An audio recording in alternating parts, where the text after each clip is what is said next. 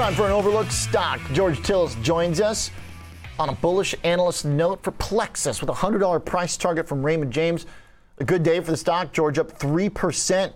The tech business in the supply chain industry. So, uh, what's not to like? Are they going to fix our problems?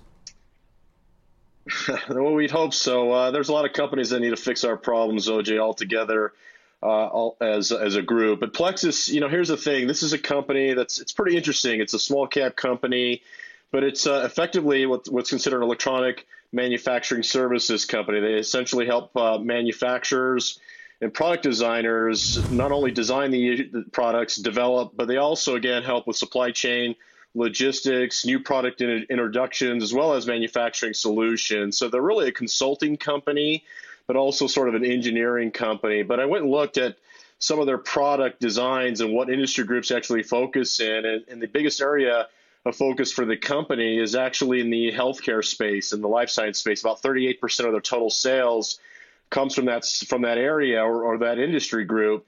And particularly, one of the things that they help uh, design and service are diagnostic equipment for the healthcare industry. So this was sort of a company that uh, did get a little bit of a COVID boom especially when it comes down to diagnosing uh, viruses and, of course, the uh, the medical needs of the community. The other thing is semiconductors. That's another portion of their business. They provide testing equipment solutions for the semiconductor space, uh, as well as aerospace and defense.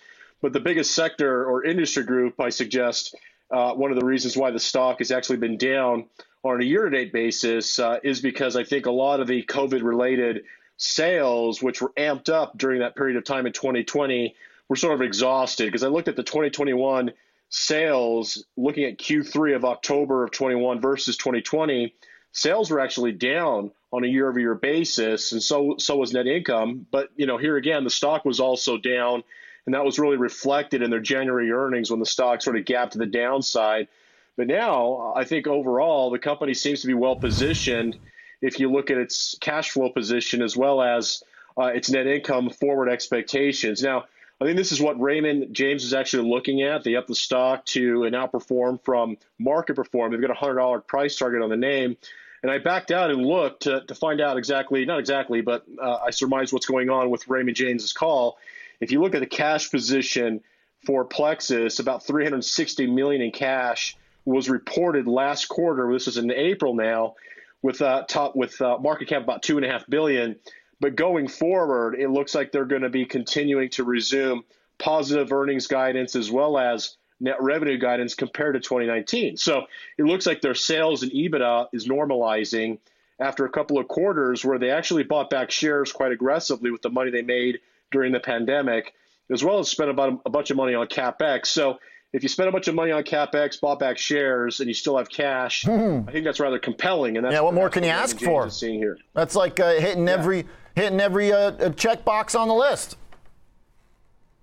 Exactly, exactly, OJ. And again, what the analysts are doing right now is they're scouring using their their uh, their analytical tools to scout for companies that have strong cash positions, also have financial flexibility. That seems to be the case here with Plexus as well.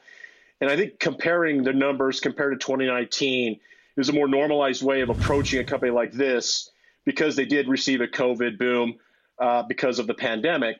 The other thing is look at the chart. Uh, if you look at the chart, there's a gap to the downside. It's filled that gap to the $88 range. So for those who are looking for an entry, you know, just a general rule of thumb would be two consecutive two consecutive closes above the $88 area that uh, with some above average volume might confirm this thing gets that $100 price target, which again, I would say is rather conservative price target because these targets are generally over the next uh, fiscal year.